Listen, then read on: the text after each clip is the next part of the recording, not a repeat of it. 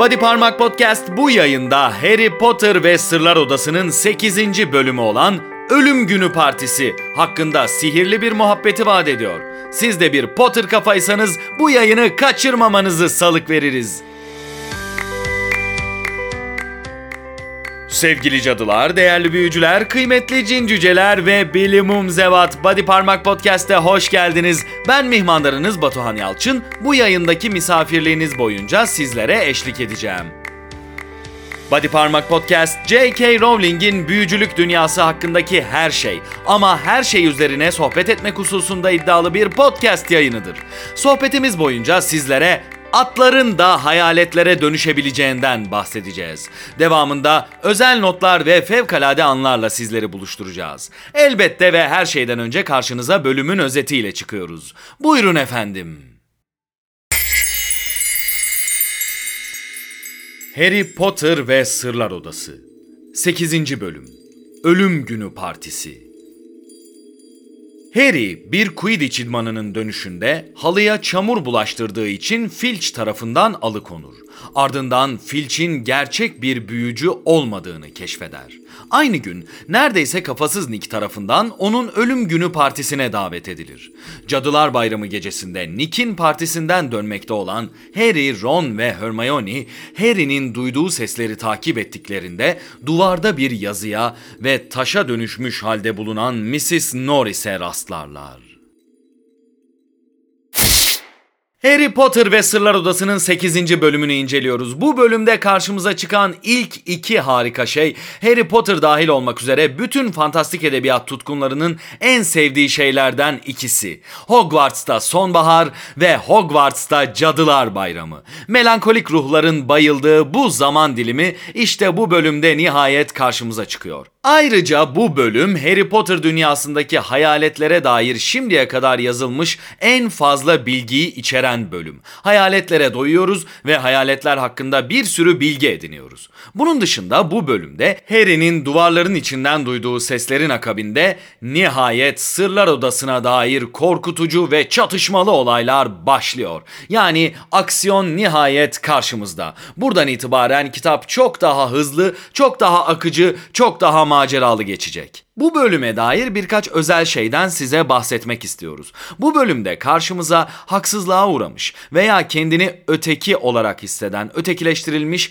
bir sürü karakter birden karşımıza çıkıyor. Tabii ki bunların en başında Harry Potter geliyor ancak bunun dışında neredeyse kafasız Nick'in arkadaşları arasında ötekileştirildiğine ve kimi haksızlıklara uğradığını görüyoruz. Aynı şekilde bir başka hayalet olan Mızmız Myrtle'ın ne kadar öteki muamelesine maruz kaldığını da yine bu bölümde ilk kez görüyoruz. Mızmız Myrtle'ı burada tanıyoruz ve onunla çok daha sonra çok daha önemli anlarda bir sürü kez karşılaşacağız. Ayrıca onu pek sevmesek de Argus Filch. Argus Filch burada bir kofti olduğu için son derece bastırılmış duygulara sahip olduğunu ve aslında en dipte kofti olmanın verdiği duygularla bu kadar etrafına kötü davrandığını bize belli ediyor. Yani Argus Filch'e nasıl diyeyim sempati duymasak da en azından onun haksızlığa uğramış yahut öteki olarak kalmış bir yönü nedeniyle onunla birazcık empati kurabiliyoruz diyelim. Yani gündelik yaşamında da kendini öteki hisseden, haksızlığa uğramış hisseden ve etrafındaki dünyayla uyumlu olmayan biz Potter kafaların bu bölümde empati kuracağı, bu bölümü seveceği, bu bölümde onunla yakınlık kuracağı çok fazla karakter ve çok fazla olay var. Harry Potter ve Sırlar Odası'nın 8. bölümü bu anlamda okuması daima keyifli ve korkutucu olayların başlangıcı olması nedeniyle daima heyecanla okunan bir bölüm. Eh bu bölüme dair incelememiz bu kadar. Arzu ederseniz parşömenlerimize şöyle bir uzanalım ve sizi bu bölüme dair bilinmeyenlerle ve özel notlarla baş başa bırakalım. Buyurun kütüphaneye.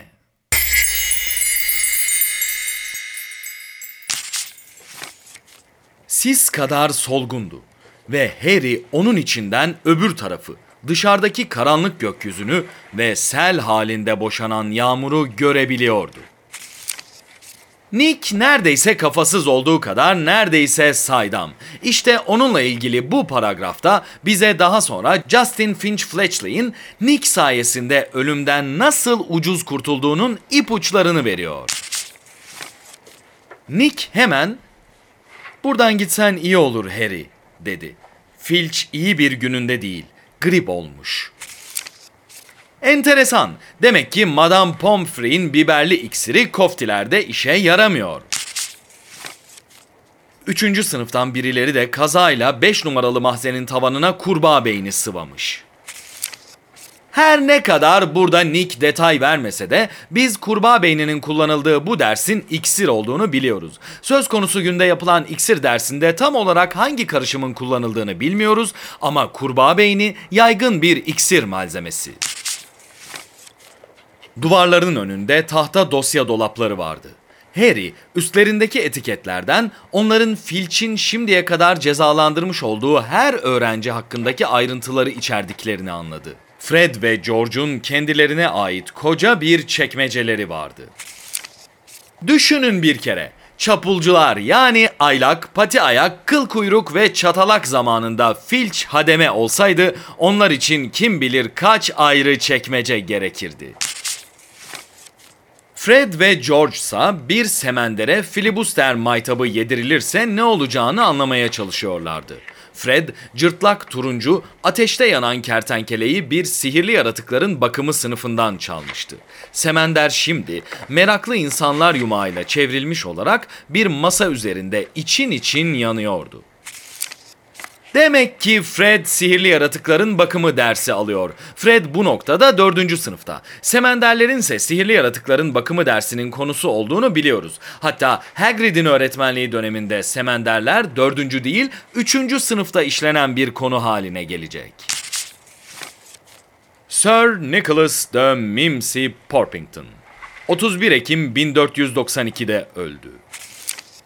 Başlangıçta yani büyücülük dünyası hakkında pek de bilgimizin olmadığı zamanlarda bu tarih bize çok şey anlatıyordu. Nick'in 1492'de öldüğüne ve bu noktada 500. ölüm gününü kutladığına göre bu olaylar tam olarak 1992'de yaşanıyor demektir. Önemsiz diye düşünmeyin. Seri ilk çıktığında yaşanan olayların tam olarak hangi tarihte olduğunu anlamak hayli zordu. O zamanlar Pottermore veya forum siteleri yoktu. Ayrıca bu kadar bilgi bilgiye sahip değildik çünkü sadece iki kitap basılmıştı. Önemli bir tarih. Zindan duvarlarından her birinin sırtında kafasız bir binicinin bulunduğu bir düzüne at fırlayıp çıktı. Hazır bulunanlar alkışladı. Harry de tam alkışlamaya başlayacakken Nick'in yüzündeki ifadeyi görünce hemen kesti. Atlar nasıl hayalet olabiliyor? Gerçekten atlar nasıl hayalet olabiliyor? hayalet olarak bu dünyada kalmak isteyen büyücülere bununla ilgili tam o araf noktasında bir seçenek sunulmuyor mu? Yani bunu iradeleriyle istemiyorlar mı? Peki atlar bu iradeyi nasıl gösteriyorlar? Bu denli bilinç düzeyi olan varlıklar mı? Bilmiyorum. Yani Harry Potter'dan Leyla ile Mecnun dizisine kadar atlar tabii ki çok önemli hayvanlar. Bütün eserlerde bu önem karşımıza çıkıyor. Fakat bu sorunun yanıtını bilmiyoruz. Atlar nasıl hayalet olabiliyor? Sırlar Odası'nın 8. bölümüne dair özel notlarımız bunlardı. Yayınımıza Fevkalade Anlar adını verdiğimiz sohbetimizle devam edeceğiz. Bu başlık altında incelenen bölümdeki en etkileyici anları, en ilgi çekici imgeleri yahut en duygusal kısımları incelemeye alıyoruz. Buyurun efendim.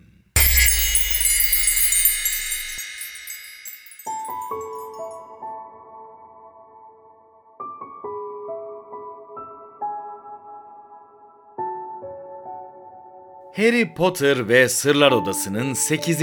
bölümüne dair sizlerle paylaşacağımız ilk fevkalade anda en melankolik, belki de en büyülü mevsim olan sonbaharın Hogwarts'a gelişini sizlere aktaracağız.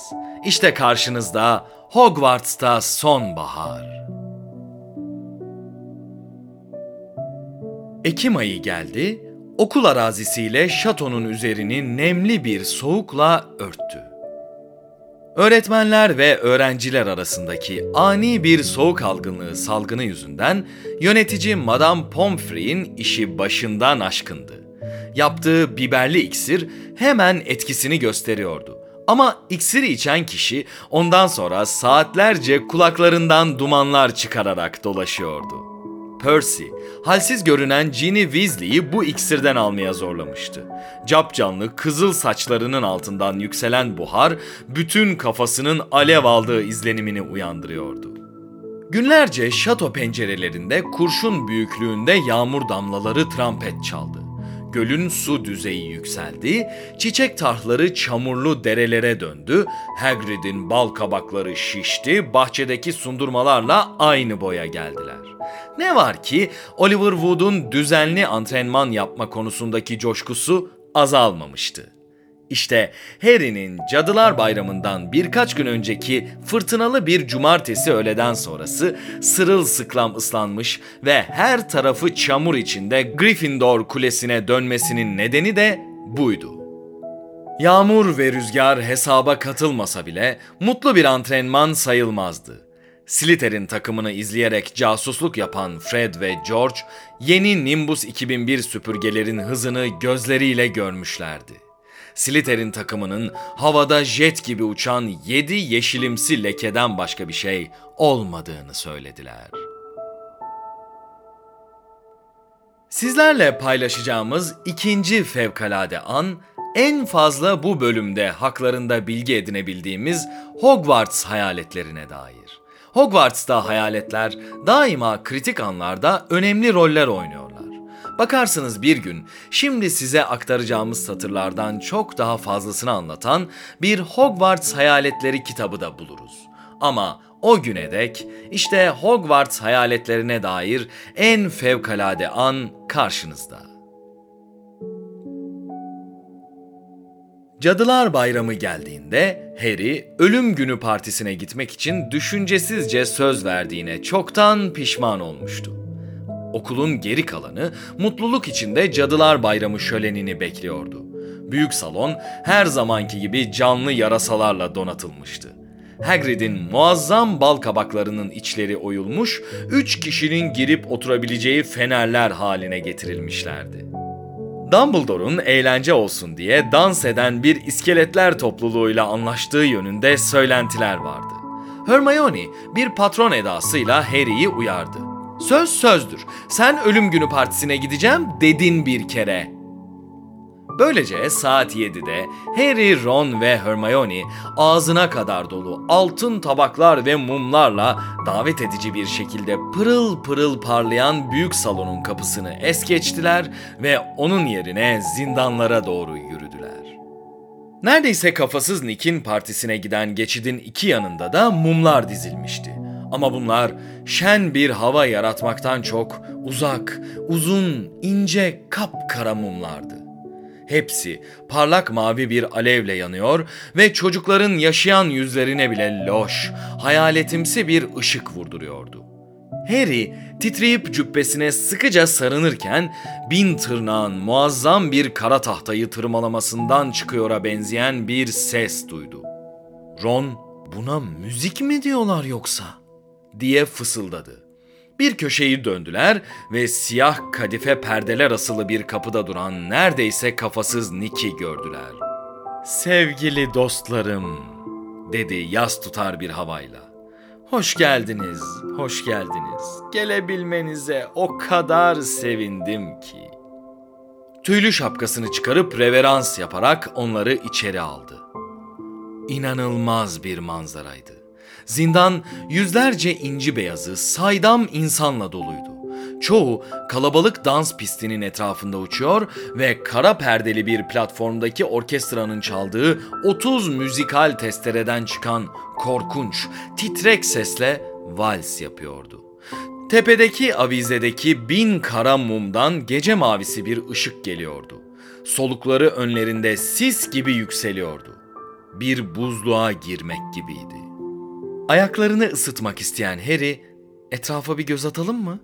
diye sordu. Ron kaygılı bir edayla, kimsenin içinden geçmemeye dikkat edin, dedi. Dans pistinin etrafından dolaştılar. Bir grup kasvetli rahibenin, zincirlerle bağlı pejmürde bir adamın ve başından ok çıkan bir şövalye ile konuşan şen şakrak Hufflepuff hayaleti şişman keşişin yanından geçtiler.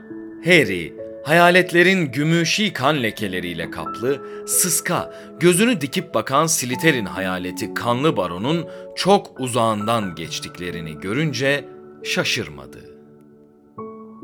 Sizlerle paylaşacağımız bu bölüme dair üçüncü fevkalade an, belki de bu kitaptaki en önemli fevkalade an.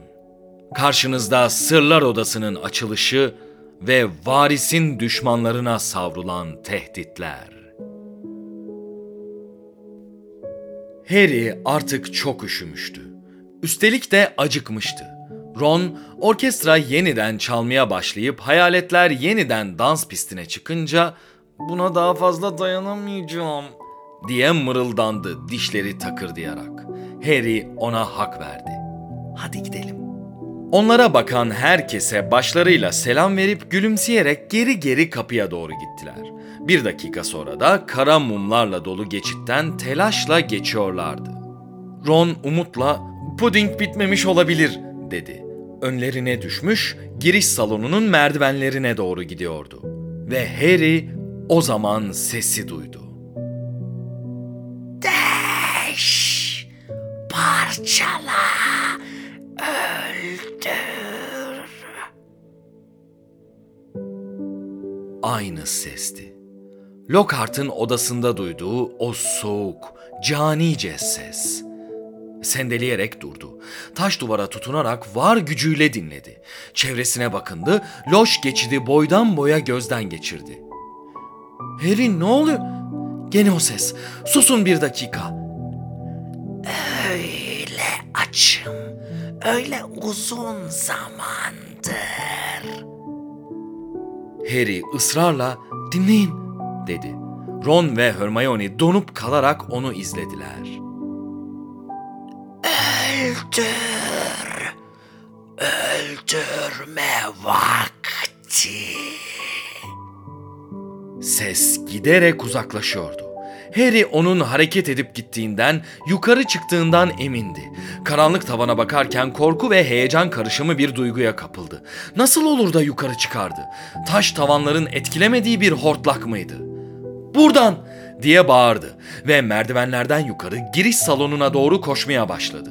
Burada bir şey duymaya çalışmak umutsuzdu. Büyük salondan Cadılar Bayramı şöleninin uğultusu yansıyordu. Harry mermer merdivenlerden birinci kata koştu. Ron ve Hermione arkasından takırdıyorlardı.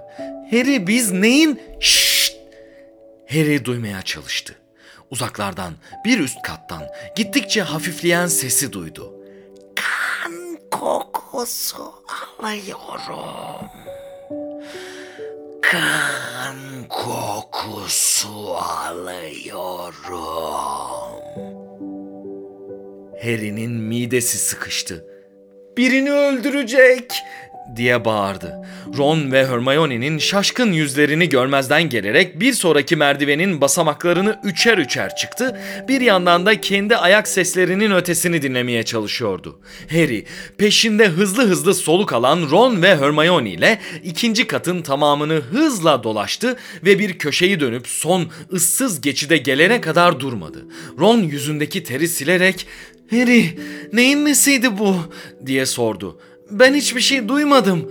Ama Hermione birden hızla içini çekti ve koridorun aşağısını işaret etti. Bakın.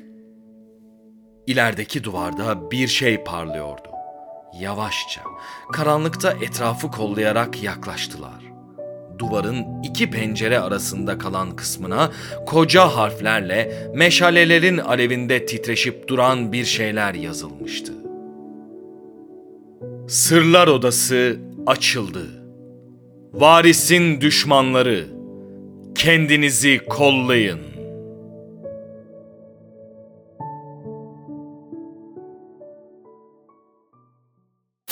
Body Parmak Podcast'te bugün sizlere koftiler için sihir kurslarından bahsettik. Harry Potter ve Sırlar Odası'nın 8. bölümü olan Ölüm Günü Partisi üzerine söyleyeceklerimiz bundan ibaretti.